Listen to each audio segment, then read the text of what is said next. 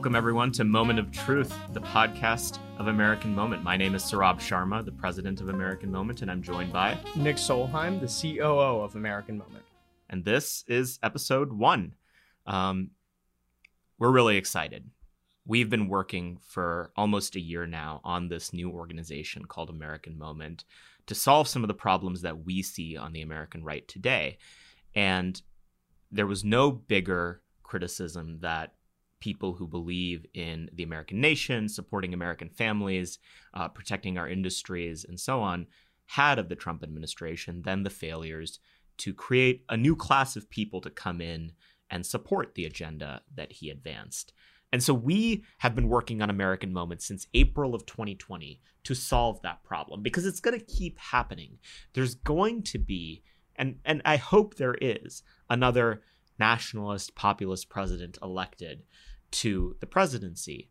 But if he doesn't have the people in his staff in the congressional offices that form the United States legislative branch or in the conservative nonprofits that are essential to ensuring policy gets made, then he simply won't succeed. And so, what we want to do is build an organization that takes young people who are civically minded and who share our priorities and equip them with everything they need in order to develop the institutional expertise, the power, and the experience that they need in order to be as successful as possible. And this podcast is designed to further that end. Nick, what exactly are we trying to achieve with this? Yeah, so this podcast is really meant to uh, provide a space for us to to you know have conversations about what's going on in American politics and on the right, uh, and kind of talk with the experts, uh, you know, the people who really know what's going on, who are working hard to solve a lot of the problems that, you know, afflict Washington and the American people, and and really get a dumbed down version for for people like me who, you know, don't uh, like didn't really come from a political background and are you know learning about a lot of these things for the first time. Um, I, this is really a space for us to have those conversations and to kind of provide a uh, a for dummies version of uh, American conservatism. You may have seen online or in a book or in a magazine or a short piece or something references to nationalism or economic populism, um, you know, a new right or something like that. And the problem is, is that as much as we love a lot of that content, some of it's very inaccessible. You may look at it and be like, I have literally no idea what you're talking about. And you should not feel dumb for it. Nick feels that way quite a bit, very often.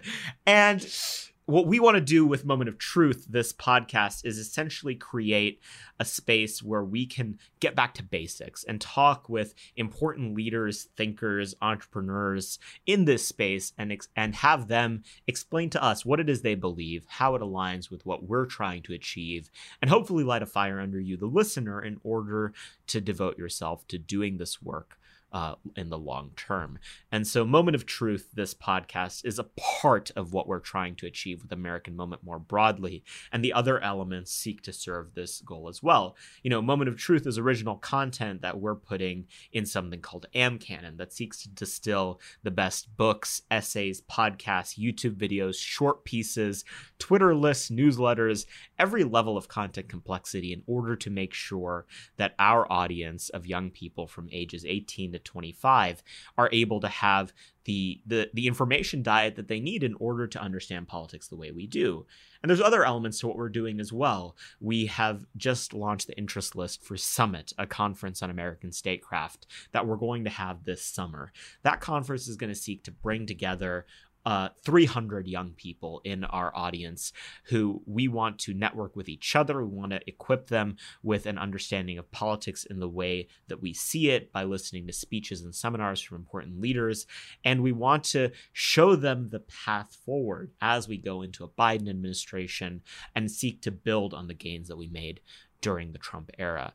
We're also launching the uh, application form for the Fellowship for American Statecraft, which is going to be a paid summer fellowship designed to give pe- young people the credential they need in order to come into Washington and work on Capitol Hill or in a political nonprofit full time.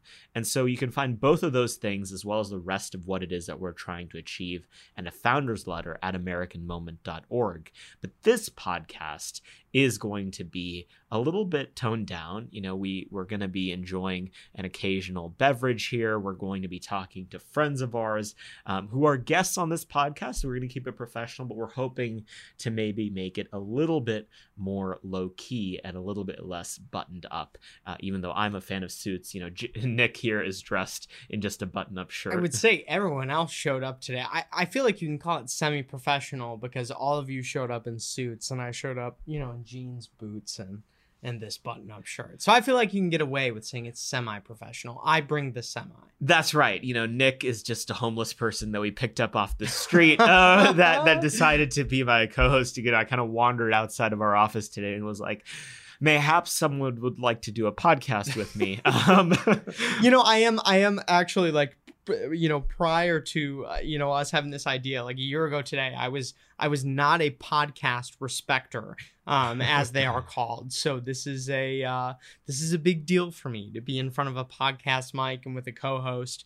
Um, not something I would have done a year ago. So something to be celebrated. Right, and and we're by no means expecting Nick to carry the hour by himself, and that's why every week when we release this podcast, we're going to have fantastic guests, friends, allies of American Moment, and pioneers that we see in this space. And the first ones we're going to have are two dear friends of this podcast, this organization, and ourselves, Saagar Enjeti and Marshall Kosloff of the Realignment Podcast. Saagar, in addition to his work on that podcast, is the co host of Rising on Hill TV, where he created uh, an institution, really. I think when he started, it had almost zero subscribers, and now it has well over a million. And he's also kindly agreed to be a board member of our organization as well. And so we're big fans of him. He's been a pioneer in this space in terms of advancing this this positive nationalism that the American right can embrace, thinking more critically about the ways that we can be entrepreneurial on economic issues, on trade, on immigration,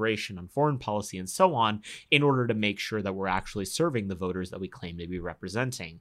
And his co-host on the realignment, Marshall, is uh, uh, an interesting figure in and of himself. You know, in terms of parallels, I would say that Marshall is to Saagar what Nick is to me. I'm the the excited, uh, overexcitable human being who can, you know, see squirrels and chase them down and get bored easily. And Marshall and Nick are are corresponding uh, calmer heads that that seek to explain to us what's doable, what's what's common sense, and and what's realistic. You know, it's anyone in my family is gonna laugh at hearing you say that. um, and I have to say too, like my favorite thing about Marshall, especially you know after the the you know hour that we got to talk to him today.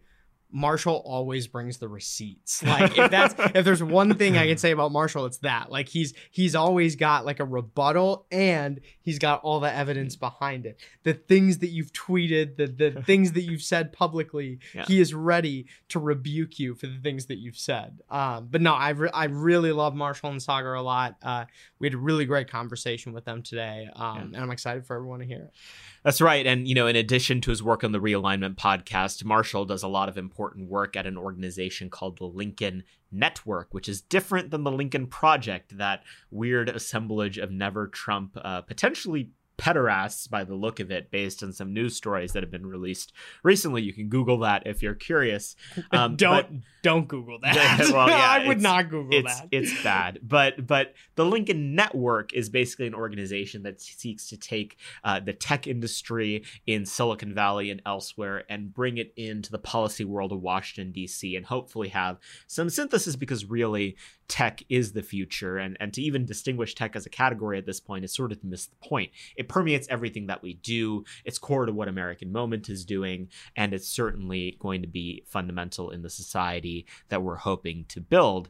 And so we had them on for for uh, almost an, uh, well over an hour actually i think we're going to edit it down um, uh, to talk about a wide range of issues what their read on the realignment the thesis of their podcast is what they think about the biden administration the priorities that they've been advocating and also you know something a little bit lighter what they think about game stonk the the manipulation of uh, the stock price of gamestop corporation by wall street bets and so i really enjoyed the conversation i don't know how you felt about it nick but i just thought it was a lot of fun Yeah, no, it was awesome. Um, especially enjoyed talking about Game Stonk as a longtime Redditor and Wall Street Bets Yeah. uh, subscriber. Uh, I've been wanting to talk about uh, how I feel about Game Stonk for a long time. Uh, but we dive into a lot of other important issues as well. And, and today was a really great episode.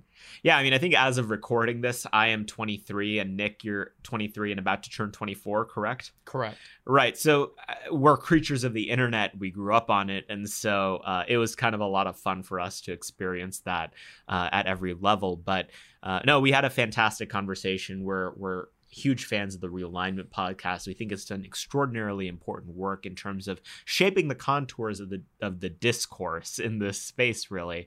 And uh, we hope to be you know building on that work being complementary to it. We think you should subscribe to the realignment. We hope you'll subscribe to moment of truth as well. Uh, but without further ado um, please uh, welcome our guests Saagar Enjeti and Marshall Kosloff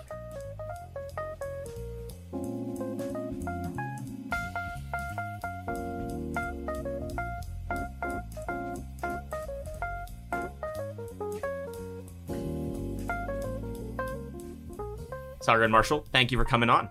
Good to see you, man. What's going on? Good to have you. We're I guess just- we're not having you. Yeah, I mean, This we, is, we're having I'm you just too here. used to being a We're- host. Yeah, too used to being a host. That's right. This is going to be a little bit of a different format, I think, than most of our podcasts because it's going to be like interviewer against interviewer. I'm Hmm. expecting clash. Our producer Jake was very worried about this. He was like, "Is Marshall just good?" So, uh, please be gentle with us. We are new at this. Um, how goes the realignment? You guys are the hosts of a podcast called that, and now we're in a Biden administration. So, how does that thesis stand up? I mean, I think the thesis stands up perfectly well. It's funny, you know, people always assumed that the podcast was like, it was all about the populist realignment with Trump. I mean, that's how it began Yeah. necessarily with the thesis. I think that thesis was largely. I wouldn't say proven wrong, but definitely had some challenges. This is something Marshall says on the pod all the time. Like, realignments are value neutral. Mm-hmm. Like, yeah, a suburban white realignment into the Democratic Party is also a realignment, Yeah. and the Joe Biden presidency is like the apotheosis of that realignment. So, hey, I think it worked. Yeah, and let's go into the what the Joe Biden let's go into what the Joe Biden presidency is doing. They're actually appointing great people in China, Rush Doshi, like all these great people who in a post-Obama Hillary Clinton Ob- America would not have actually been in the administration in the same respect. So the fact that the Biden administration has to confront the China, China the way they are is huge.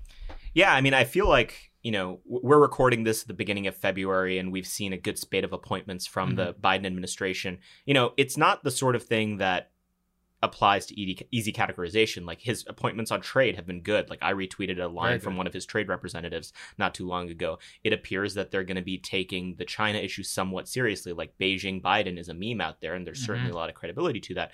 But it's it's not clear that Biden's going to be as easy a mark for this as you think. You know, looking forward into this, you know, next year, the next 4 years, what is it that you guys think that he's going to lean in on in terms of uh, you know the more traditional democratic coalition and, and where do you think he's going to lean more into this neoliberal uh, you know realignment coalition for the democratic party It's very hard to predict, Zarb. And the reason why is they've learned all the lessons that you can as a center left liberal to a reasonable extent. So they're not going to repeat the same mistakes, which is what I think my fear, I think a lot of people's fears were. For example, today we're taping this in early February. I looked at a story about the immigration orders, and they were like, fearing a migration crisis at the border, they will not be repealing Trump immigration policy. And I was like, oh, okay. Yeah. And I'm like, wow, like they're actually smarter than I give them credit for. Honestly, I mean, he promised on the campaign that he was going to repeal it on day one. You know, yeah, deportation moratorium. Turns out that that literally got struck down within like the first couple of days Mhm. because of a Trump appointed judge. So you can actually see that. Look, I don't think anyone's going to repeat the 2014 era like DACA crisis rush at the border ever again. It was just so colossally stupid and then also obviously led to the backlash. That's not going to happen. Same on China. Like you said, like I know some of these people who are going to the administration on China. No one is going to say a rising China is good for America anymore, which I mean, he said that in like first couple days in the campaign Yeah. trail, very quickly recalibrated. So the thing, or same with healthcare. You ever heard a word about universal healthcare in the last couple of days? Mm-hmm. No. And there's a reason for that because they know what happened in 2009. So I cannot predict like what it's going to be. I think something will come I don't know what it is. And I know it will be 10 times worse if they don't pass a COVID relief bill within the next couple of months. But hey, look, I mean, they just went for reconciliation yesterday, or that we're taping this in February. So I think it was end of the last day of January. That's whenever they went for reconciliation. I don't know how that that's going to play out. But again, I don't see the same mistakes that we saw last time. I'm curious what you think, Marshall. Yeah, the key thing, and Saagar hit on this, is that if you're going to categorize the Biden people, these are center left neoliberal technocrats. The whole point of being a center left neoliberal technocrat is you're not going to make the same mistake twice. You can say, look, in 2014, we did this at the tail end of comprehensive reform that led to a Trump backlash, and now we can't do that now. I will then not do that again. Anything that you could basically take in a Georgetown class is not going to be the problem. now, the weakness of that ideology, and this is where there's going to be a lot of opportunity for folks like yourselves, is it's not good with new things. So that's Saagar's point. Yeah. If it isn't in the textbook, if there isn't a tidy narrative, the other area I'm really obsessed with is how COVID 19 is going to shape this debate. For example, a lot of people on the right were saying, oh, the second there's a migration crisis, they're going to fold like Obama. No, they're not, because now there's the excuse of COVID. So rather than having to like shift and sit there and say, well, no, we're not doing this because we're monsters, we're different than Trump. We're doing this because we are hardcore on mm. keeping America safe Yeah. from the virus, which Trump failed. So that's the strength and the weakness of the ideology. Well, that's the interesting thing about all this too is you know you heard so much uh, being hyped about like the return to normalcy, and it's it's it is in like some ways you know in like how they act and and you know like optics basically, but you know we've really seen a lot of things stay the same. You know, like you said. I mean, I was reading the Axios China newsletter earlier today, and Sure. Bethany Allen over there was was reporting about you know how uh, Biden has instructed you know people in all different areas to incorporate China into their policy. You know whether it's at, at energy or defense or or whatever. Like all government departments are um, very focused on you know the Mhm. China issue. So it does kind of seem to be. I don't know, an interesting fusion, I guess, of Trumpist policies uh, with Biden. Yeah, it's you know it's so interesting too because you think about how they've learned these lessons, but it's like Marshall said, and Marshall actually said this a couple of times, which is that they're cowards fundamentally, and so where that is going to come into play is going to be really interesting. And what he means by that, I think, the coward point, I'll let him expand on this, is that like whenever the dominant progressive left, you know, the ideology permeated in the media and more, you kind of saw this during the riots, Black Lives Matter protests, and more, they're just too afraid to say anything. So that's why you can't predict. Like, I don't know what that's going to be.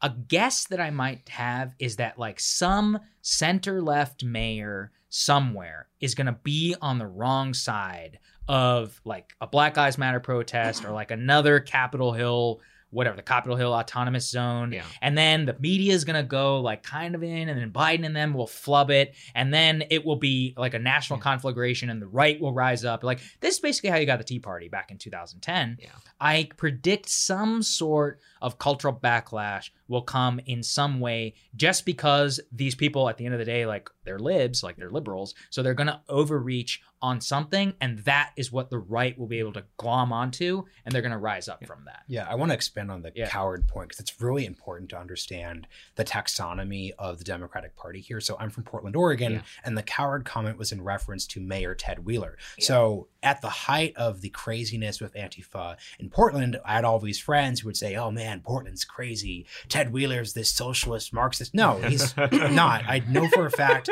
if we brought Ted Wheeler in here, kept it entirely off the record, even in July, he would have said, "This is crazy. This is out of control." Yeah. However, I'm currently being pi- being primaried by an actual Marxist, Yeah. and I'm afraid of doing this because I also don't want to be said as Trumpy. Right. So the second that Trump lost and was out of the picture, and I predicted this, then Ted Wheeler gave his big speech where he's like, "Enough is enough. we are going to have order in our streets. We are not going to put up with this." So like that's the point. That's Yeah. cowardice. But there's a difference between cowardice and actual like extremeness. So there's obviously people in the Democratic Party which are anti sympathetic, but to understand the Biden administration, you have to understand that the Ted Wheeler types are in the Biden administration. The Antifa types are very much shut out. But like Saagar's Yeah. point was, they in many ways are going to have the opportunity to shift the debate in a way the Biden people probably won't be ready for. yeah Yeah, I mean, I think disaggregating Biden the man versus literally everyone else in that White House is extremely important. Um, it's funny. Uh, uh, there, there was someone who once tweeted that you know when you're voting for president, don't really base your vote on who's on the top of the ticket. sure Base it on who's going to be running the Office of Civil Rights at DOJ because that gives you a much better sense of clarity about how the administration is going to actually operate. And so at the same time that I'm like sympathetic and supportive about the moves that the Biden administration has made on trade and China, I also look at their first non COVID legislative proposal as this giant amnesty package. And I'm like, mm-hmm. okay, no, you're not that serious. You're utterly beholden to progressive priorities on this stuff. And it just doesn't seem clear to me that he's, I mean, unless they're actively rooting for like a big legislative loss so they can write off Congress and not have to bother, I don't know why you make that as big a priority as they did at the beginning. It was a mess up, but I'm also this is where if I was a progressive leftist, I'd be cynical, which is the thing has no chance of passage. Zero. Yeah. And so you're like, yeah, look, I introduced it on day it's actually an easy way to like basically nullify the progressive leftists Mhm. by being like, I did what you said on day one. I appointed this and I ordered a review, which will never get unreviewed, of like migration policy, which basically keeps everybody remain in Mexico. I think is probably not going to go anywhere because if they actually did that, it Mhm. would be insane. I mean, a return to catch and release is like the Mhm. greatest victory that the right could have under Biden administration. So look, I think you're right, which is, and this is the key point, which is do you think Biden actually wants like 11 million? Maybe. I, I don't know about that. I, do you think it actually would be his like very first thing he'd do in office? Mm-hmm. No. He recognized it was an opportunity. He's like something that he had to do. So the question, it's like you said, was is this something that they're legitimately going to do? And if they were, that's when I look to the executive action. And that's where this, again, if I was a leftist, I'd be pissed because I'm like, oh, like he's just ordering a review of the Trump policy.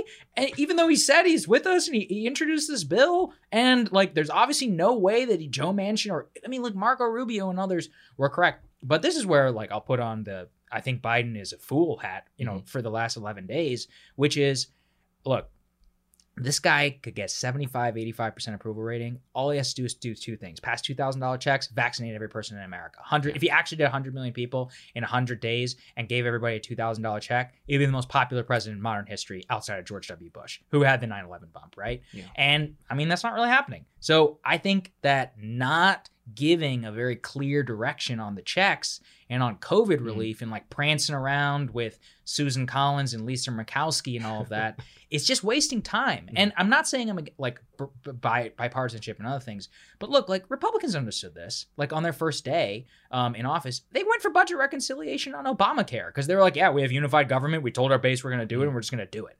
Um, and I think that the 2K checks were so important to the Democratic elections in Georgia that by not going for it like day one, Mhm. I think that was a mistake for him. And now budget reconciliation takes a long time. I don't think enough people understand that. Like we're talking about over a thousand amendments. Mid March is like very optimistic. So yeah, like look, if he flubs that, I think he's gonna have a big problem in his presidency. So you you reference back the beginning of the Trump administration versus the beginning of the Biden administration, and and that's a contrast I can't help but draw every single day. Mhm. Um, you know, we're we're both pretty young, but I was politically aware at the beginning of the Trump administration. I was paying attention, and you know, it was clear that there was a disconnect between the campaign that Trump ran on and then the way he actually started to govern upon entering office. Right. Um, do you see the same disconnect with the Biden administration? How are you comparing the general competence or the effectiveness of the way the Biden administration has come in? I mean, to put cards on the table, like Yeah. I look at the Biden administration and I see people who are serious about wielding power, and I Yeah. don't see the right. Uh, as it existed uh, right around 2017, as serious in the same way. Let me say this. A lot of the people that Trump hired were morons. Mm. And what I mean by that is that, like you said, they were not serious about wielding. So, like, okay, let's say that the travel ban was the right thing to do on day one. I th- think it was pretty dumb, but let's say it was. Maybe write it correctly. You know, so it doesn't get struck down in a court, uh, or on census, or on DACA. I mean, go down a million different things where they easily could have done what they wanted to Yeah. if they hired not even a second-rate lawyer, like a third-rate lawyer in Washington, like the Yeah. most basic, you know, graduate of a law firm, and they were unable to do it because at the end of the day, most of these people were clowns. They were just chasing clout on Twitter or you know wherever else, or their new future job, or the fifty thousand dollar a month Qatari uh, law, uh, Qatari lobbying contract. And most of the people that Trump hired who were serious about doing something were serious about actively not I wouldn't even say subverting his agenda, but like actively making sure that many of the thing the good things that if he ran on to any extent didn't happen. And you saw this play out within the first what three months of the administration, six months of the administration. I was like, this isn't a serious. The, the key He's thing there, yeah. and then Actually, Yeah. Nick, please come in. Well, I, I was just gonna Yeah. say that I, you know, you'd think that'd be something that they would have learned over time, you know, especially as they Mm. went through so much staff that they that they would have learned to like, you know, I don't know, change it up. Like, let's hire someone that knows how to do their job. And you get to the, you know, to now these like lawsuits that it, that are coming out, you know, that have been in Georgia where like things are like misspelled. Literally, you know, they don't. Like, yes. And it's like, man, they didn't learn anything Well, over like four and a half years. Here's the key thing, and this is where I will be as most like Lincoln projecty annoying ever. At a certain point, the buck stops at the top, right? Like, there's no we here. It was Trump. Like, Yeah. let's get real here. Like, Mm. the, Yeah. the, the recurring story of why was the campaign in 2015, 2016 totally crazy? Why was the start of the administration totally crazy? Why were the lawsuits a disaster with with the with President Trump? And the thing that I was most frustrated by, and this is the part which made me. Ha- this is the the, mo- the biggest positive from a pure DC inside baseball thing about a Biden win was it was the direct response to all of the folks who inhabit various parts of the right who spent the first three years of the Trump administration saying things are never going back to the way they were. You neoliberals and all you people who think the Cold War it's just it was ridiculous. It's like no, actually most people are pretty normal. And yeah, a lot of people didn't like trade mm. policy, and a lot of people thought Obama were always sort of mistakes. But no one asked for incompetence. No one asked for any of these things. And the key thing for any right movement going forward is just embracing the fact that actually a lot of people like that Joe Biden, at least for a politician, seems to be pretty normal. Mm. And the other funny thing that Republicans would do when they self-own during the campaign was say Joe Biden can't do anything. He's just gonna sit in that office. I'm like, I don't know. That sounds pretty good. He's not tweeting. It feels pretty chill. So let me pick up on this because it's actually a very key point. Because if you look down at the data, which is that there were hundreds of thousands of people across the country who voted Biden top of the ticket and Republican down ballot, enough so that if they had voted for Trump, Trump would have won the election. Mhm. No question. Georgia, Arizona, Omaha second. You can see that the swings in all these places are crazy. And you're like, okay, that tells you that they just really hated Trump. And this comes to exactly the point that you made, which is around the chaos. I mean, the Trump autopsy that just came out from their own pollster, Tony Fabrizio, it talks about this. They're like, yeah, if he had literally just been like, wear a mask, probably would have won the election. Here's another one. If he'd been like, maybe vote by mail, probably would have won the election. There's like two or three discrete different things. You can just say, what, what are we talking about here? 65,000 votes across three different states? It's not that many votes. Like, it's actually pretty easy to win. And so you look at that, and I think it all comes down to that fostering of the chaos and the lack of seriousness with which he would treat policy. And yeah, look, people like to make fun of me and be like, oh, you only care about his policy. Blah, blah. I'm like, okay, well, look, I'm not saying the culture war doesn't drive American politics. I think it does drive the majority of the American politics. But on the margins, it makes a difference. And in the margins is where you lost the election. Mhm. Not enough people have been willing to have that conversation. Well, and I think another thing to Yeah. you know Marshall's point um, is that I you know I think in 2016 a lot of people wanted to do something different. Um, Mhm. You know they they kind of had this consensus for a very long um, period of time, and people were like, "Man, I'm really sick of this. Like I I, I want to do something different." Totally. Um, and that different thing was so poorly executed and done that after four years, people were like, all right, well, we did that different Yeah. thing and we really hated it. So can we please like go back to normal? And they don't really care, you know, uh, like what those consequences are. They just want to go back to, you know, not having to care about tweets not having to care about you know all these all these different things not having to be like exasperated about whatever's on the news you know um and i think trump ultimately like bears a lot of that responsibility Let me pick up on that because I would disagree with the fact. See, doing clash. It's very important. I would disagree with the fact that yeah, they Marshall's just the squishy neoliberal we decided Yeah. to bring on. right neoliberal. It's very, we have to be very, very key with that. No, the key thing here is people would care about the consequences. So I don't think that voter who wanted to return to normalcy would vote for Bernie. This is like the thing I'll push back on the populist left. Whether or not Joe Biden is this president or not, the thing that he clearly demonstrated in his campaign, in his rhetoric, in his not being very online is just the idea of like, come on, man, we're just gonna do stuff. Yeah. That's just like that. The whole point of the Saagar mm-hmm. Checks and vaccinations cases, That's such an excellent Mhm. like that that is grown like that is made in a factory to be like who would you want to have the democrat campaign what what democrat would you want to have run in 2020 it was biden Yeah. maybe that's different if covid was if, if covid wasn't there but i think that was a strong case which would not have been true if it was Those bernie So let's talk about the right then. This is a great, and this is something I keep. I'm like, all you have to do is pass these g- checks and win the election. It's not hard. Yeah. Like, shut up about oh so socialism and all that. Yeah, it worked in Florida. Did it work everybody else? Yeah. No, it didn't. Um, Are did you it? are you saying socialism sucks is not the be all It's all oh yeah, right wing electoral sh- strategy? Shocker, right? oh yeah, you geniuses lost an election in Georgia twice, Arizona. How do you do that? I mean, it's unbelievable. And I'm like, go and look at the. Everybody's talking about the Latino swing down in Texas, right? What happened? They went and asked them. They're like, number one, this is always my favorite. They're like, well, gas prices went down. I'm like, yeah, yeah. I don't really have anything to do with it, but like, cool. I'll take it. Uh, what's the second one? I got a check with Trump's name on it. That's it. It cuts through the stuff. Okay, Yeah. because you're like you can't put you can't. We had Derek Thompson on our podcast recently. You can't Fox News or MSNBC your way out of. I had X in my bank. Now I have Yeah. Y in my bank. That's it. Yeah. That's the most Mhm. clear thing. I had a shot in my arm yesterday, and now I can go to work. Now I can go see a movie. Now the economy is open relative. It's basic, pure competence. And like there's this right nihilism around government Yeah. and around spending in particular. I know it's hallowed ground where we're sitting right now, Yeah. but like I think it's important that a lot of that stuff get ditched. Take a look at the COVID relief talks like right now. Maybe people have learned nothing. We're talking Mhm. about a six hundred billion dollar package. I mean, you have Republican governors begging for more money on national television. Jim Justice in in West Virginia, Yeah. billionaire Jim Justice, is like is like, please, Joe Manchin, give us some aid. In Missouri, they're like, hey, you're actually defunding our cops because we can't pay their damn bills. Yeah. Like, listen, it's a basic level of just like the right, ha- the entire national right in Washington has memed itself on the wrong side of an 85 15 issue. And this is the key Like- thing I want to pick up on here because I'll speak up for our normie conservative listener who says, "But Saagar, I really do, in a good faith Yeah. way, believe in debt and deficits." That's totally fake. That Yeah. that actually is totally fine. Fine. That's a Yeah. real constituency. The thing that is frustrating, the thing that you guys should be mm-hmm. working to help people develop, is a better framework for considering those questions. Because I don't want to ask this in a ba- in the bad faith way many people on the left ask. It's like, no, normicon, we were totally fine with this in 2017, 2018.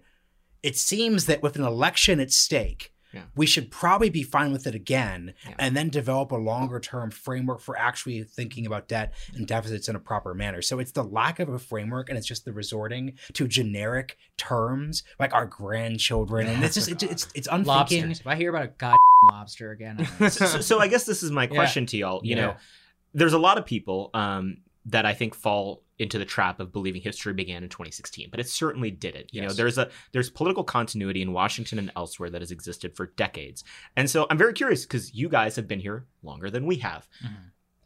A, I want to hear your story of how you got to the point where you're at now, because you know we have a lot of young listeners, people who are starting their careers, people who we want to help encourage to get into the political space, because I think more serious people who are aligned with us ideologically are going to be the key to actually preventing the mistakes of the Trump administration. So, A, how'd you get here, and what are the things you can point to along the way, the kind of anomalies and the failures of kind of, as Marshall uses, the conservative welfare state Yeah. that would lead to this crisis of imagination on things like COVID relief or or any sort of policy. I mean, looking at the Trump term two agenda, it was clear that like they were really scraping the bottom of the Oh, barrel. There wasn't a lot there. And like a campaign that was won on immigration restriction, foreign policy restraint, and like trade protection was parlayed into a 2020 campaign mm. on like criminal justice reform, tax cuts, and judges. oh, don't forget cutting social Well, security. but well, but this Yeah. like before we do in our stories, let's argue about this. But Trump won more votes, so that Yeah. the, the, so the, the, the- so no, so this is the, this is a key thing, which is that I agree with the policy. This is where like the policy politics debate matters.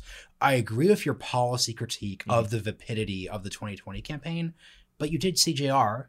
You did all the things you just said were bad, and Trump won more votes. So there has to be a different causal effect here. So like, Mm-hmm. Yeah. what, what what what what what is going on there? Why did Trump betray the legacy of the good part of 2015, 2016, yet win more votes. I mean, I think that the entire national political environment was polarized into greater levels of voter participation, and it was easier to vote than ever before. And so, yeah, it makes. I mean, eh, this is why where I try to have like the hundred year historian distance Mhm. view of this sort of thing, which is that take the anomalies of Trump and Biden aside, you would look and say. Oh, they made it easier to vote in this election. Therefore, more people voted. Like that. That seems to follow. And like, if you take away the particularized context on the ground, Well, I still think too that you know, even though a lot of these policies were, you know, I would say probably not everyone's pet issue. Uh, that I love the difference between Twitter Nick and podcast Nick, by the way.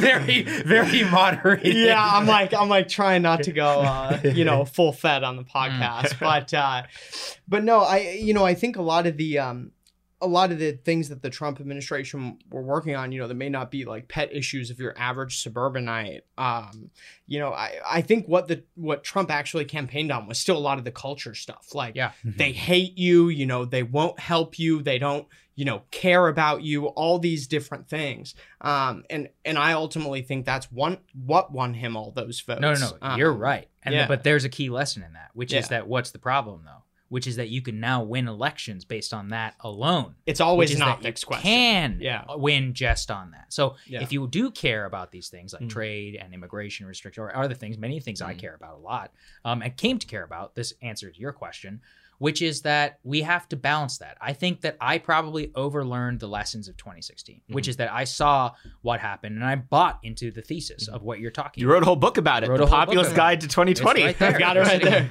You're sitting it on the table. It's true. Look, I'll freely admit I was wrong. I was completely wrong.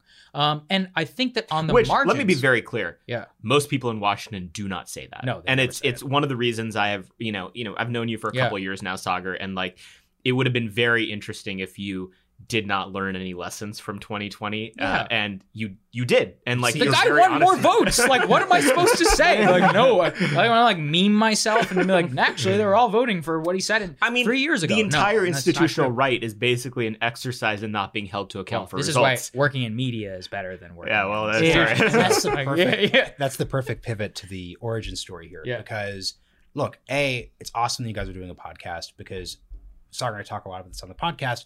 We really are in the middle of a Richard Nixon JFK moment in the sense that the medium that politics is actually interrogated Mhm. through is completely changing. So, you know, 1960, you go from stodgy stuff to like now you're on TV. So we Yeah. don't have we don't more- expect anyone to read these. Um, well, no, no, no, no, no, no. So this is okay. Diff- huge change in medium. Yeah. If you guys build a genuine audience, people will buy these Yeah. books. Oh yeah. We just launched a bookshop where we actually advertise books. People buy it Yeah. because the whole point There's of like this hundreds of medium books. is I've it's bought like things Yeah, from yeah, your yeah. bookshop. Like, well, Like, but I- that's the, yeah. well, that's why it's cool because it's like, hey, like I like Nick, I like Saurabh. They want to recommend me Yeah. something. It's an intimate medium. Yeah. So the point is, and this is what any young person should think about, is if you are in the middle of this huge change where institutions as a whole have less power, they have less influence, they have less trust.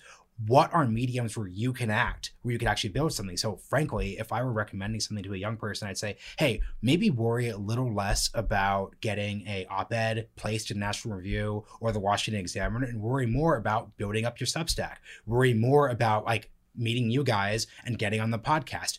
Be more online. Like the funny thing is, like, there's this weird dynamic where people could Yeah. be too online. I think the two of you guys definitely get there sometimes. but that being said, that being said, you guys are friends because you actually met online Yeah. before you actually came into this Yeah, space. I met this guy online. Yeah, that's a that's college right. student. So Yeah. there's a Yeah. there's a there's a weird mix of both being online in order to get into these spaces. Yeah. Let me put it a better way. You guys being on Twitter the past year is more valuable than you doing an internship with the Heritage Foundation, and that is an important dynamic to consider. yeah. Yeah, I think that's right. And this is the you know, in terms of the lessons being learned, I think it was not you have to be the problem as you identified around why people don't admit that they're wrong is because they can't professionally. Mhm. As in like when your funding depends on a narrative and then that narrative turns out to not be true, what do you do? Yeah. I mean, people a lot of people in this town found that out in 2016. So that's what I would tell people out there who are young.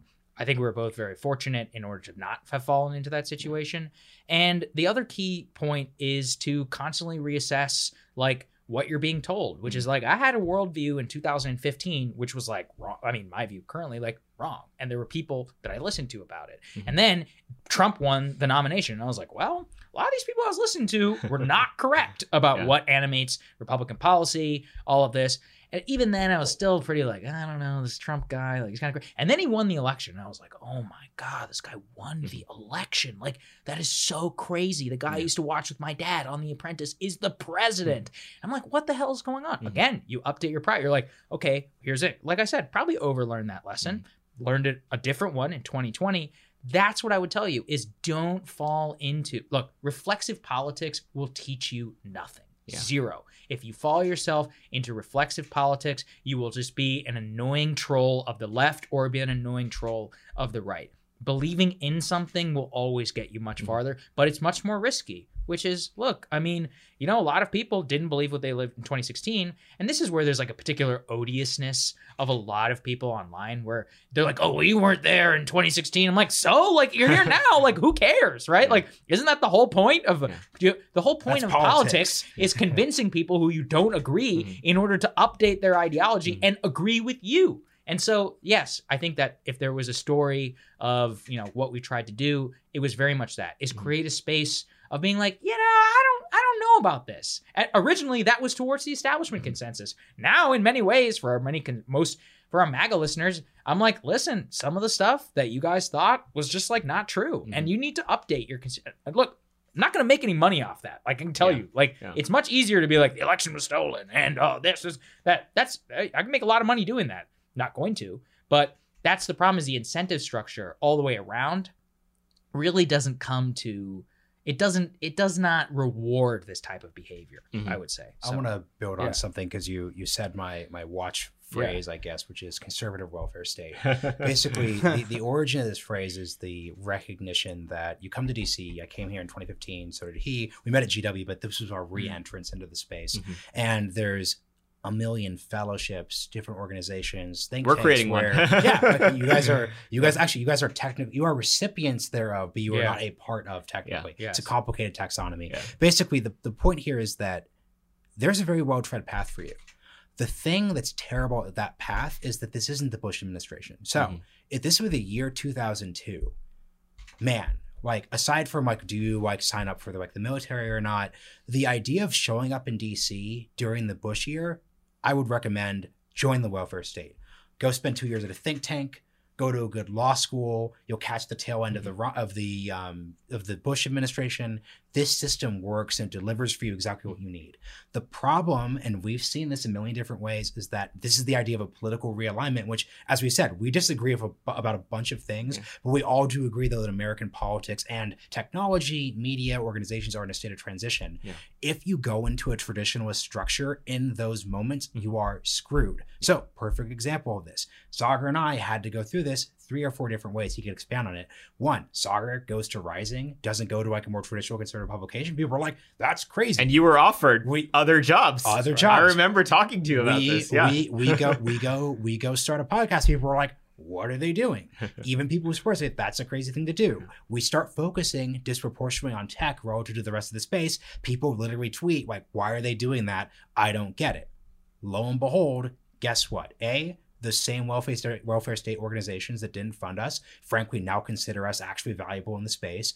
B, the people who went into that system, frankly, have frankly not performed and aren't going to really be people who anyone really hears about in the next mm. three or four years, to be honest. And then finally, tech is now everything. Yeah. So the key thing here is if you just try to, I, I basically recommend a combination of things, which is that look, it's a system, there's money, take it and don't be a hack and do good work. It's entirely possible to take a fellowship at a think tank and to do a summer program. We did a bunch of them, they're really helpful, but don't be a hack. And then finally, look at the future. Mhm. Don't let people who came up in the Bush administration, or even the Reagan administration, tell you how you should approach the future. yeah, hundred percent. Mar- Marshall endorses our fellowship program 100%. Yes. No.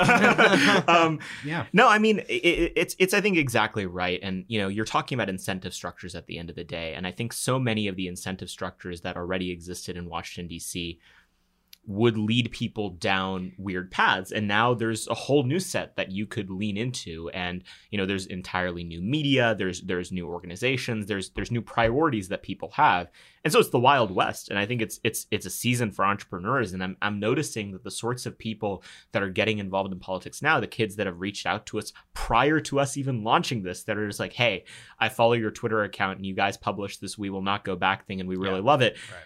They're the sorts of people that we want to have in leadership positions in 5, 10, 15 years. I think that now is the time for people who may not have been the traditional fit for politics, but are the Mhm. better fit for politics, as opposed to the people who are really good at playing the ladder. And that's what you guys did. You were Mhm. entrepreneurial. You created something new in a city that's always about, you know, snapping up the little dregs of whatever's left. I mean, that's East Coast mindset versus West Coast mindset. You had Balaji Srinivasan on your podcast talking about that, and it really resonated with me. And that's what we're trying to do as well. Yeah, it's funny, you know. Uh, I mean, I'll, yeah, like from my own background, everybody told me not to take Rising. Everyone, they're like, yeah, I don't know. Like, eh. You had zero yeah, subscribers, zero, no, six thousand. Sorry, 6,000, and now you have, like is it over a million? Yeah, one point one million. Man. So it's like one point one million in less than I think Yeah. less than two. Are you going to so set your YouTube thing on fire half. or whatever? Like, but no, but the, the, key point is everyone's like, no, don't do it. Go take that. You know, I had another job offer as a White House correspondent, and I was like, eh, I don't really want to though. Like, I don't really like doing this. Yeah. And they're like, yeah, but you gotta, you, you just have to. And it's like the end state of that would have been like begging for Mhm. Fox News hits. You know, that was like the amount of like, media Yeah. exposure you would get, and just like doing the traditional circuit, talking to the Mhm. same people. I was like, I don't want to. Yeah. Same with our podcast. It was the same thing. They're like, well, why don't you talk to, you know, everybody interviews like the same five people. We're Yeah. like, no, we're gonna interview these guys on the West Coast. They're like, why? Like, who cares, right? Like, what do they know about what's happening here? That's what I would caution people. And the, I mean, look, it's actually a great time because you know, in many ways, the right is becoming just going right back to sleep. You know, I can already see the machinery all revving up Yeah. about, you know, trying to convince grandma to send me five dollars in the mail in order to fight back against the big bad Biden. yeah. Um, and I'm sure it'll work, but there's a lot of people out there who are sympathetic. They're online. You know, I mean, uh, it's funny. Like when we when we do the show, I can see like the level of influence and just like how, as you said, younger people. Not, I'm not going to say how they think, but like how they consume and who they consider an influencer. It ain't the same way here. Here, they are begging for Tucker Carl to go on Tucker Carl's. Like, look, for example, like I was on Fox a couple of days ago. Mhm. Uh, I think there were like a couple million people watching. Maybe like two people tweeted at me Mhm. about it, maybe two. I- can't even do a single segment on my show Rising without like 200. Yeah. I probably get like four or 5,000, you know, mentions or whatever Hmm. a day. And people who would come on my show who are used to traditional stuff are like, I have never seen this level of social. And I'm like, yeah, it's different, you know? And but the people here only speak one language. They speak cable. They speak like, I mean, they understand Twitter is important, but then they think like comfortably smug or whatever is like the most important person on that platform. And it's just like there's a whole revolution that's happening um underneath. And the key thing here is, especially for your, your young listeners who are looking to have a good framework for thinking about the world, I love how you're bringing up being an entrepreneur because that's basically the point of all these big media shifts. Mhm. Aside from you actually being an entrepreneur, like it's a mindset too. On a broader level, look at the way the space looks right now. Mhm. In DC, uh, I'm a lot less against great books than I used to be, but I'm still dispositionally offended at the fact that if I am a 20 something nerd, there are 80 different ways I could get paid to read Tocqueville or Leo Strauss for the 80th time. Yeah. So I've moderated my position. It used to be that you should never, ever, ever Yeah. read anything because it's all nerd stuff. That's not quite Yeah. true. There's value to be gained there, but I just noticed that this huge overproduction Mm-hmm. of conservative. We all know who I'm talking about. Actually, there's we actually probably don't know because there's so many people who are thinking of a different person in each of these cases. But there's this dude who has read too many, too much Leo Strauss, too much philosophy, and has nothing of actual value to add right now. I want to speak to someone who's read about like the sovereign individual, Yeah. or who's read Zero to One, or who is reading and seriously reading The Once and Future Worker, or even like Yeah. Reihan Salam's Melting Pot of Civil War, which for the listeners is located right there. You have to think to yourself, where is the gap? The gap is on the policy side. The Mhm. key historical bit is the reason why there's so much overproduction of great books is the theory that many welfare state funders held back in the 2000s was the campuses are crazy. And in many ways, they are crazy. Yeah. But their solution was let's create a bunch of PhD political theory nerds who will then take back the. It didn't work. Mhm. It didn't work on 15 different levels. And now it's led to a system where if you come to DC, you are basically told through money, through fellowships, through retreats and everything, Mhm. the way you become useful is you become head in the clouds, very deep, like Yeah. lack of experience in those spaces. I mean, it goes to the theory of everything we're trying to build with American Moment, which is that actually we're not looking for philosophy nerds. We really aren't. Like, uh, you know, I, I, think the conservative movement right now has two answers to the question of young people. It's either giant, you know, red meat conferences like CPAC or, or other organizations' conferences, or like tiny academic fellowships where you're going to talk about academic philosophy all day. And like, you know, what we're creating with our summits and, and, and our other programming is recognizing that no, we're going to take you seriously as a person who can actually think about policy issues and we're going to equip you with the knowledge of how we could go about solving the crises facing mm-hmm. the country at a policy level but we don't need you to become like a heidegger scholar or yeah. like a leo strauss scholar or something like that and the reason for that is because that's not that's not the squeaky wheel that needs greasing. Again, front of mind for us is the failures of the Trump administration when it came to personnel. And the problem there wasn't that people hadn't read enough great books. The problem was that people did not have the posture of competence, of diligence, of hard work, and knowing your um, and we oh, probably got see, to one. No, no, no, now I get one to do it. Now I get to do we're it. We're gonna um, that. I've been but, I've been restricted. But but but we're gonna try and fix that. And so, you know, entrepreneurial uh, attitudes go beyond just actually building something yourself. That's not the best fit for everyone.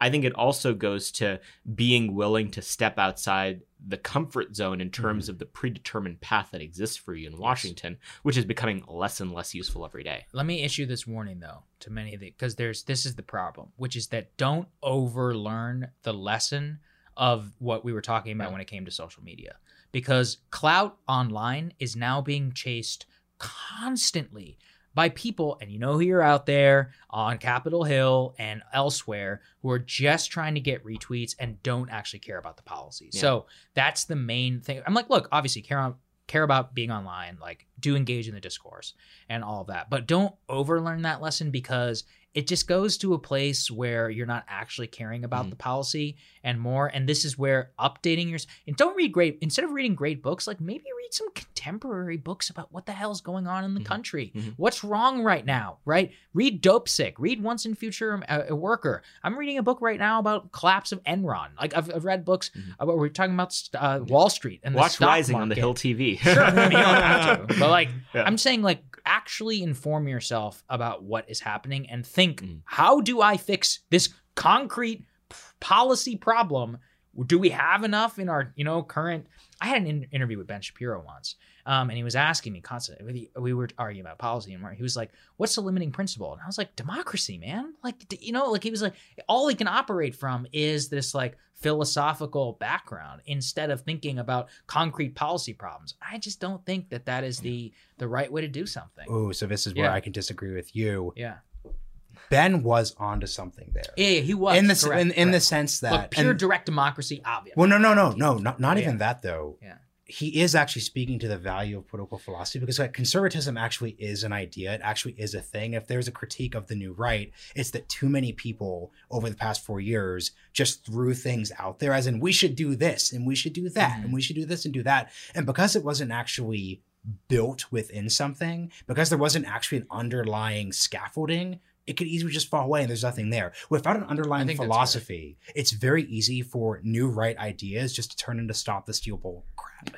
that was good. That was good. That was good. Well, and I'm uh, gonna say, you know, too, another reason why I'm, um, you know, really passionate about, um, you know, American Moment and everything that we're that we're doing is because I didn't have, you know, a lot of these opportunities that other folks had to, you know, come and do internships and fellowships out here in DC. Um, you know, just a little bit of background on me. Like my parents were were missionaries. You know, I grew up in Honduras. I graduated from high school down there, and and coming back to the states, you know, paying for college by myself, I could never, I could never afford to come do like an unpaid internship mm-hmm. in DC or or do you know spend all this time in the summer reading books. Like I I worked four part time jobs to pay my way through college. Like it it it sucked, you know. And really, the only way that that I've been able to get where I am now is is you know even though I get much criticism for my for my Twitter, uh, you know I met my my best friends. I met Saurabh. You know we started this thing through Twitter. I met my girlfriend on Twitter. You know. Um, You're the apex e boy. Yeah, yeah, yeah. And listen, listen. I don't even have the Twitter app on my phone. Like I like I only do it when I'm on I'm on desktop. That's it. Um, but really, I think you guys are onto something uh, with finding kind of alternative mm-hmm. ways, you know, not just in media, but also like alternative ways to learn about stuff. Mm-hmm. I mean, mm-hmm. it's ironic that I'm hosting a podcast now because a year ago, I, I don't think I had ever listened to a podcast. like I, I I hadn't really like built my mind for like intaking knowledge. I don't know. Like all I had to do was was work stuff. And then I started listening to your guys' podcast. And then, you know, one of my best friends recommended I recommended I start listening to the portal. And then I Mhm, started listening to, to um the Tack Right Now podcast, Yes. you know, started getting into all this stuff and and really started learning a lot more. But but I think you guys are really onto something with with saying that you kind of have to seek um, those alternative kind of inputs, I guess, for for knowledge and Yeah. In this moment specific because that's Yeah. that's the, that's the key thing here. Mm. My whole point is you could be a conservative and just spend the 1990s reading like the most like basic Barnes and Noble sections on Irving. Kristol. Yeah, no, Yeah. but that actually be actually very Yeah. good because frankly, like that dictated a lot of things. But in this specific moment, I am more and more skeptical. I mean, look, let's actually let's talk about this, right? I was really frustrated by the right's response to the Parler issue Mhm. because it just demonstrated to me that so many people on the right like actually don't understand how the tech understand what the tech industry looks like. So, for example, like when Rachel Bovard would tweet, "See, I told you so," you'd see a lot of people replying, "Yeah, exactly. That's why Antitrust is the answer." And it's like, dude, if you think that's the issue here, you don't understand Yeah. tech policy because if you broke up Amazon into 50 different companies, spoiler alert, all 50 of those companies would also not host Parler. That's not an antitrust question. There, the issue there is that the tech industry is left libertarian in orientation and it's not going to be friendly to anything Trumpy. Now, you can do what you want with that fact, but if you're not spending time in these spaces, if you're not spending time reading, like read a perfect book we love. We had Mike Isaac of the New York Times on. Mike is very like much left, but his book on Uber was really great. Read the book on Uber and understand how tech companies work. That is helpful, and that can help you dictate in what problem am I trying to solve when I'm ticked off at Amazon over Mm. Parler. Am I ticked off that X, Y, and Z thing happened, or am I ticked off that a huge segment of the American economy, everything from the smallest startup to the biggest company, is honestly controlled by the center left? Yeah. Think about it that way. Yeah. Well, I mean, there's this.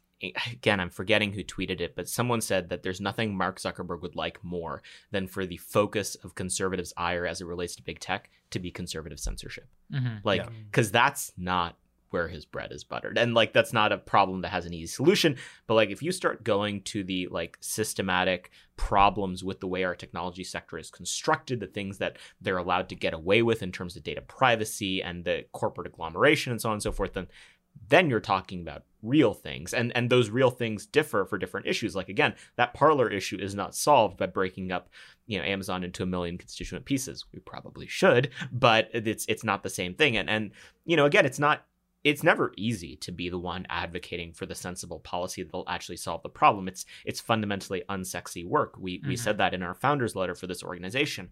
But if you actually care about the results on the issues, which is something that most of uh, the political, you know, center right is not set up to care about, which is results, then it's really important to continuously fight for it and and to care about the specifics. Um, so we're taping this at the beginning of February, and I want to get you guys' take on an issue that has been dominating the news for the past couple of days. It's one that Saagar has devoted Mhm. several monologues to on Correct. Rising, and it's it's one that we've certainly uh, enjoyed uh, quite a bit ourselves. Uh, GameStonk. Um, you know, basically for those who've been living under a rock, um, there was uh, an effort by a subreddit called Wall Street Bets in order to short sell, um, or, or short. Is that the term? Short, Short, sell. short sell. Short, uh, short squeeze. Sorry, short squeeze. No, no, no, no. But The, keep yeah, keep okay, going. fine, fair enough. Um, Yeah. to- This to- isn't a finance podcast. Do not Yeah, take any that's fine. investment advice. Saagar's a former financial consultant, Yeah. so um, he knows this better than I do.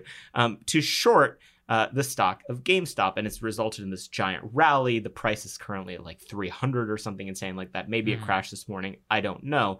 Um, but I think it brought to light a lot of the issues that the new right, if you want to use that term, has been contemplating, which is issues of financialization of the economy, um, the state of of of you know the the the corporate sector more broadly, um, and you know the rights of you know individual people versus these big financial institutions. And so, um, I think for me at least, I found it very very funny at a certain level. The whole thing was delightful to watch, um, and I think that it really did belie a difference in terms of you know the, the the terms on which our financial sector operates which is that there are these institutional actors that are the correct opinion on how a stock is valued and individual people they are the incorrect opinion on how it's Mhm. valued and I'm not convinced that those institutional actors have earned that credibility um, that they claim to wield, and that they're going to use the regulatory state in order to enforce.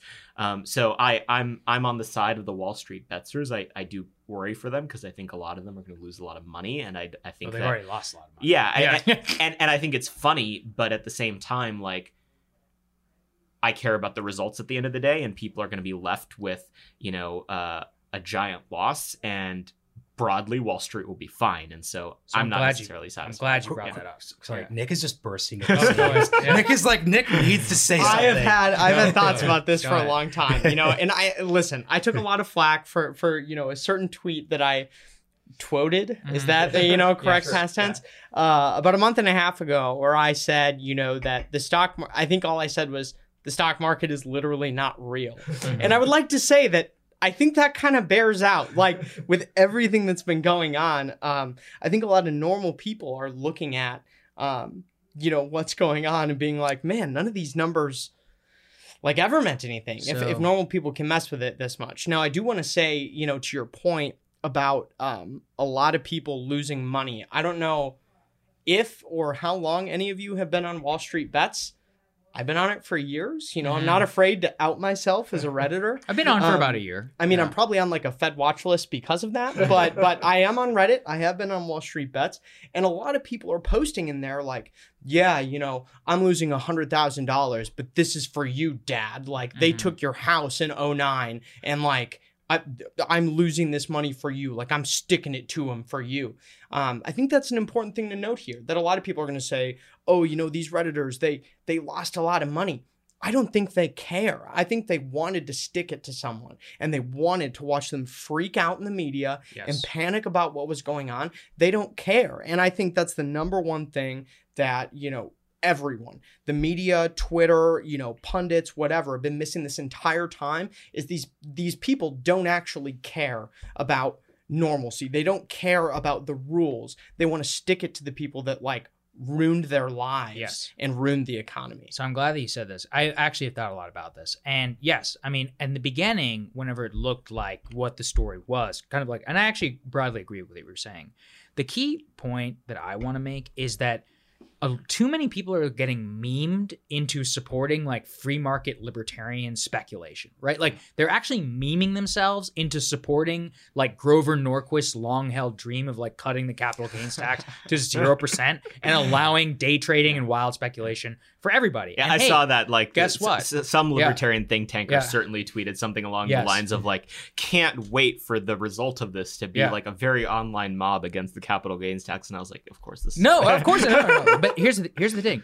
Wall Street owns the rails. They win. Like this is like the casino. If it is a casino, as people are surmising, well, the house always wins, and there's a Yeah. reason for that. And so, memeing yourself into supporting like wild speculation is not the way to go. And so, what I would say is that you know, having looked kind of tried holistically, is we have to look at what you talked about, which is that impulse. Why are so many people enthralled with the story? Because they're like, oh, finally someone pays a price. This isn't the right way to do it, though. And this is where I would very much discourage people from trying to say, like, well, the way that we take down the ultra rich is by like speculating together. No, I mean that that's not, and it obviously didn't work Mhm. out, you know, in the long run. It worked out for a very, very few small group of people. Uh, the answer is something we've come to many times in this Mhm. conversation. It's boring policy. There's actually some boring policy here, which could make it so that certain types of bets on Wall Street go differently and ultimately redistribution of like some power in our mm-hmm. politics to people so they don't feel so alienated that they cheer on the destruction of a hedge fund, the way that hedge funds can operate in the first place. Like the problem I have with a lot of this conversation is there's just a lot of nihilism around it. Like I tweeted about this and I was like, what if I told you that the best way in order to screw hedge funds was to like regulate arbitrage and increase taxes? And people were like, yeah, well, Wall Street would just hire a bunch of tax accountants. And I'm like, so the existence of tax accountants means we should never have taxes? Yeah. Like that doesn't make any sense. Yeah. And I know that this is anathema to like a whole group of people, but the answer is not to this situation is not to just be a nihilist and say that we should if it's all fake then we should play the game too look i mean like you're not going to win against billionaires like i Mhm. guarantee you if that's if your anger billionaire rage is to try and play the same game as them like they're going to beat you you know where they can't beat you like politics. This is the whole point of the state. And like this is why we have government, which is that we should try and channel these legitimate grievances into actual policy on the situation. So, couple days now removed to the story, I'm really frustrated by how a lot of people have responded to it because they're like pointing it as if like Melvin Capital itself, which was the hedge fund which went short and had to lose 53% of its value or whatever, was the one. I'm like, guys, the top 20 hedge funds in America made 67 billion dollars. I just checked in 2020. 67 billion. The other 19 are actually fine. In fact, many of them owned GameStop stock Yeah. and are even better off because Yeah. of this whole situation. So, if you're actually going to do something about this, channel that energy, which I do think is legitimate. Mhm. That's the I want to I want I don't want to downplay like that feeling. It's just that I think it was being channeled in the wrong way. Yeah. And, then Yeah. what- and I want to build on Yeah. a lot of that Yeah, actually because there's Yeah. a lot of good stuff here. I'm glad we hit this. One, Derek Thompson, who we had on our February 2nd episode of the realignment, had a really great tweet, which is that people who think this is revenge on the financial industry for a variety of sins, well deserved, are like people who say, "Hey, you want to screw over those casino owners? Go charge into Vegas and, and, and, like win. That's how you'll do it." Like, no, that not how it's going to happen. The game is rigged. And, and, and this is and this is the key thing. And, and Nick, I'm glad you framed the 2009 example well because when Saagar and I have talked about this and tried to give the quote unquote moderate option, I think it's gone off of pe- it's gone over people's heads, and like it Mhm. cannot be emphasized like how much crap people feel. How terrible they feel after the 2008 financial crisis. And this is also an area where the right was horrible. Look back, Yeah. if you actually look at the origin story of the Tea Party, upon reflection, It was dis- against Wall Street. Yes. well, and not just that. Well, no, it wasn't against Wall Street. It was pro Wall Street. Mm-hmm. That like think Rick Rick Santelli. The whole point of the speech on where he said we needed to have a Chicago Tea Party is when he said we're not going to bail out mortgage owners, and then all the people in the trading floor cheered. That's the origins. Like that's literally like the framing story of the Tea Party. So rather than a nuanced conversation about like, hey, like how did the mortgage industry work? Like I actually like not to be all woke, but there actually is a very reasonable conversation to be had about like the reality of structural racism and like the apportionment of like mortgages in our society. Instead of like having that conversation, the right just like embraced it and thought that was awesome. Like so. What's funny to me, Nick, is that if this were 2009 and we're at Heritage, we'd say like the Tea Party is awesome. But like you just said, people felt screwed over during the financial crisis. Well, the number one way we could have helped them during the financial crisis was maybe help people with their mortgages in a way that we could have done. So I think the right and a lot of people like us would have approached it differently Yeah. if this were happening now. But I just want to hit that point, please. Yeah. Yeah. Well, and I have to say too that, you know, I, I, I don't think that this is the ultimate like solution. Oh, you Mhm. know, we're to stick it to him on Yeah, yeah, Reddit. yeah. Like that's to be, that's the answer. You know, uh, I think this is event more than anything else. It is Um, event. Look, it's important, and I think if anything, it at least woke some people. People are like, man, people are pissed. Out. Yeah, people, I think that's a good thing. People are Yeah. really mad, and Yeah. and and there is a breaking point somewhere. Um, about all of these things, by the way, and and some of them are correlated, and some Yeah. of them aren't. But like culture, finance, all of this stuff, um, and people you wouldn't think are you know of being like radicalized by this stuff are so i promised him that i would bring this up Mm. um evie's dad who is Okay. my my girlfriend evie Yeah. fordham uh nice. her He's got a dad girlfriend, guys. Yeah. yeah, just know. just saying. Um, her dad is is in his sixties, and he sent me this text in the middle of the whole GameStop thing. okay. I know all of you are following GameStop. YOLO. I sold my tiny position at 412 by luck. We'll go back in at 150 if it goes that low. Three rocket ship emojis to the moon. So like a lot of these people, you know, are not just like mad about it, but are like also embracing the meme of it too. Sure. You know, and and and I think even though it isn't like an ultimate uh solution, and obviously like a lot of these people even though like i mentioned you know they feel like they get some like moral satisfaction out of it it's it's obviously not solving the problem i do Yeah. feel like it was a vent for a lot of people to to you know kind of cast their um you know aversions to the system Mhm. to this is the key thing though um especially to evie's dad and this is the key thing though. The question is and this is the big question of this moment when there's all this clear lack of trust in institutions when the system clearly doesn't work and it's all well deserved to what ends is this frustration directed though? Because and Saagar, you and i talk about this all the time.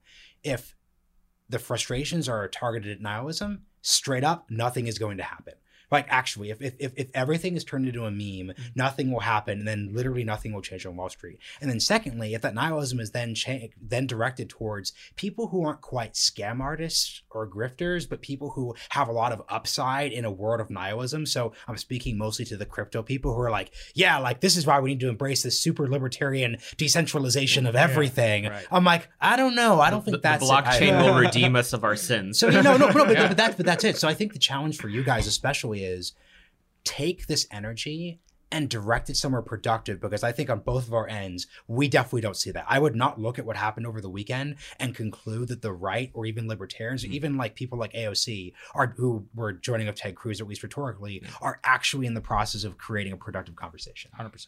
that's that's what we're for. Um, at the end of the day, none of us are in politics. Uh, at least I can speak for Nick and I because it's the only thing we were good at. It's not the only reason you guys are in politics either. Both of you came from elsewhere, and I think that the task ahead is to direct actual competence and drive towards solving these fundamental problems because otherwise this is just a game it's an industry like washington d.c i never wanted to move here. Like the only reason i did was because i thought that there was an opportunity to maybe support and advance the sorts of people who are capable of actually solving problems as opposed to just enriching themselves over it. Um, i don't want to do this forever. I would love to work myself out of a job one day. That would bring me great joy. Um, you know but at the end of the day the only way that people are going to make any serious change is by being part of an institutional apparatus that is capable of driving policy in a way that matters. And that doesn't mean culture doesn't matter. It doesn't mean media doesn't matter. It doesn't mean any of that. It does mean however that you can't just rely on retweets you can't 100%. just rely on youtube views you have to marry the like popular support with the actual policy and this is what I'd say to Trump supporters, and I count myself among them. We have 75 million voters, but our entire elite class is morally and substantively bankrupt, and they have no interest in actually supporting the substantive policies that would support those 75 million voters. Instead, they're more than happy to grift you of your money, your time, and your energy in order to advance their own agenda. And so that's what American Moment is for. And, uh, you know, it's work that you guys are involved in doing with the podcast and your show at Rising and the work at Lincoln. And it's work that we're trying to do with American Moment. And so I wanted to thank you guys for coming Great. on. Uh, it's a huge get to get, you know, the realignment podcast hosts on for our first episode. We wouldn't be able to do it without you. And um, thank you for all the help you've given us so far. Our pleasure, man. Good luck. Thanks, Saurabh. Good job, Nick. Yeah, thanks you guys. Thank you guys.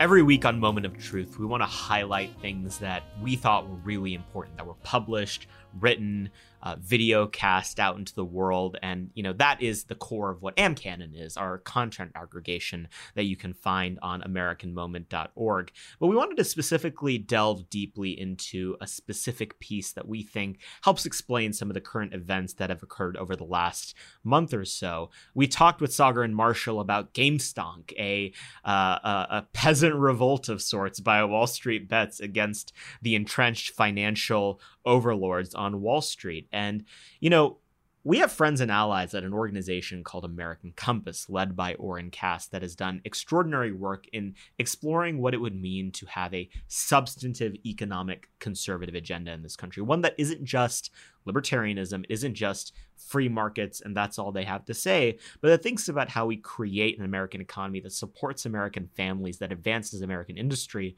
and ensures safety and security for all.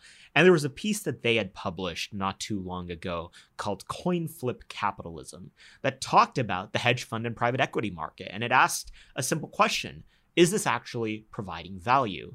And I think a lot of Americans, myself included, feel in their bones that a lot of Wall Street is just speculation. It's it's rich men in their rich suits in their rich buildings looking around and saying, "Well, I'm going to take a bet on a company and maybe I'll make money on it, maybe I won't." A lot of jobs are going to be hurt along the way, and maybe I'll make a good deal of money. And so coin flip capitalism, which you can find on our website and on AmericanCompass.org, delves a little bit uh, into what it means um, to to seriously explore the the hedge fund and private equity industry and whether it provides value. Um, and I think it was really illustrative to me in terms of thinking through these issues. I'm curious how you thought about it, Nick. Well, I was going to say, as uh, someone who has never owned a stonk, uh, I found this piece, you know, it's I really felt it in my bones. I mean, especially after following this conversation that we had with with Saagar Marshall about about Game Stonk. Um, a lot of I love how stonk is just in our vocabulary now. Yeah, Like yeah. we're, we're gonna make it a serious word that serious people yeah. say. well, you know, it's funny. I, I I mentioned Evie's dad earlier in the podcast, and he. He, that's exclusively how he refers to it now. He just calls them stonks. I'm gonna go check my stonks. Uh, it has permeated American vocabulary. meme culture is real. it is it is um but no i think this really you know captured a lot of how i feel and i think how a lot of americans feel about the stock market is that it's you know playing in it being involved in it is almost unattainable and and really what is it? Um, what does it provide to our society to our culture um, or even you know to to our economics? Does it make our country better? Um, and i think that you know wells king at, at american compass makes a very good argument um, that you know there needs to be some kind of change I think so. And, you know, the problems with the private equity and hedge fund industry uh, go deep. I mean, obviously, there's this very real populist reaction to it that, that we feel deeply and, and that Nick does and, and, and others have, and clearly millions have, as they've, you know, engaged in shorting the stock GME just to punish these hedge funders. But there's there's real problems. It's not just that you know poor people are having money and wealth accrued away from them in order to support the rich. Like it has systemic consequences for us. One of the points that i think that the article coin flip capitalism gets across that's so important is that the way the american economy is set up if you're someone who's smart who's you know high iq or whatever and you want to go out and succeed in the world you go one of two places uh, either you go to Silicon Valley in order to monetize ads and the attention economy in order to get your seven year old addicted to the internet, or you go to Wall Street, where making an extra trillionth of a cent on a micro stock transaction is the name of the game, and you can get fabulously wealthy off of it. And there's a real open question like, what could happen if we maybe directed those very smart people towards uh, you know american industry to innovation to the space race to all of the sectors of our economy that are suffering you know our ability to respond to a global pandemic that we've just gone through or our ability to get me my jetpack whenever i'm gonna have it. You know it matters where the elites of your society go and to have them go to this really morally and substantively bankrupt industry i think is a problem Yeah, absolutely. Um, totally agree with everything that you said, and I, I, I really think that everyone should go check out this piece and check out American Compass in general. Um, you know, they have a lot of great content like this, um, written by people on on their staff that that really cover you know the the morally bankrupt things that are going on um you know in kind of the finance industry but but also not just that also in manufacturing and in the industrial part of our economy i mean a lot of these people really have sold out uh, everyday Americans. So, highly recommend that you check out um, American Compass's content, and we have a lot of it featured uh, on AmCanon at AmericanMoment.org. That's right. And so, you know, Oren has created this fantastic organization that is really developing what it means to think substantively and conservatively about economics. So we highly recommend checking him out. Uh, we have his book right here uh, on our table here, The Once and Future Worker. Recommend checking that out as well. Please check out Saagar and Marshall's podcast, The Realignment. Um, we think it's awesome. It's featured on the AmCanon master list of podcasts that we recommend you subscribe to. And also check out uh, Saagar's book, The Populist Guide to 2020. Um, and uh, you know he's honest. He got some things wrong in that. So please feel free to give him some trouble on Twitter and stuff about that. Um, please check out AmericanMoment.org. We have all of what we're trying to achieve with this new organization on there. Our founders letter, AmCanon, the applications and interest lists for uh, the Fellowship for American Statecraft and Summit as well. And thank you for taking a listen. We're still working on this. We don't know exactly how this format's going to go. Please send us feedback, give us a review if you don't mind, and uh, hopefully. And make sure to remember to subscribe. That's right. Subscribe as well. Look, again, we're new at this and we're, we're trying to to iterate, but we hope that uh, this was good, that you you enjoyed listening to it, and we're excited to build this new organization, this podcast, and this movement in the years to come. Thank you. Thank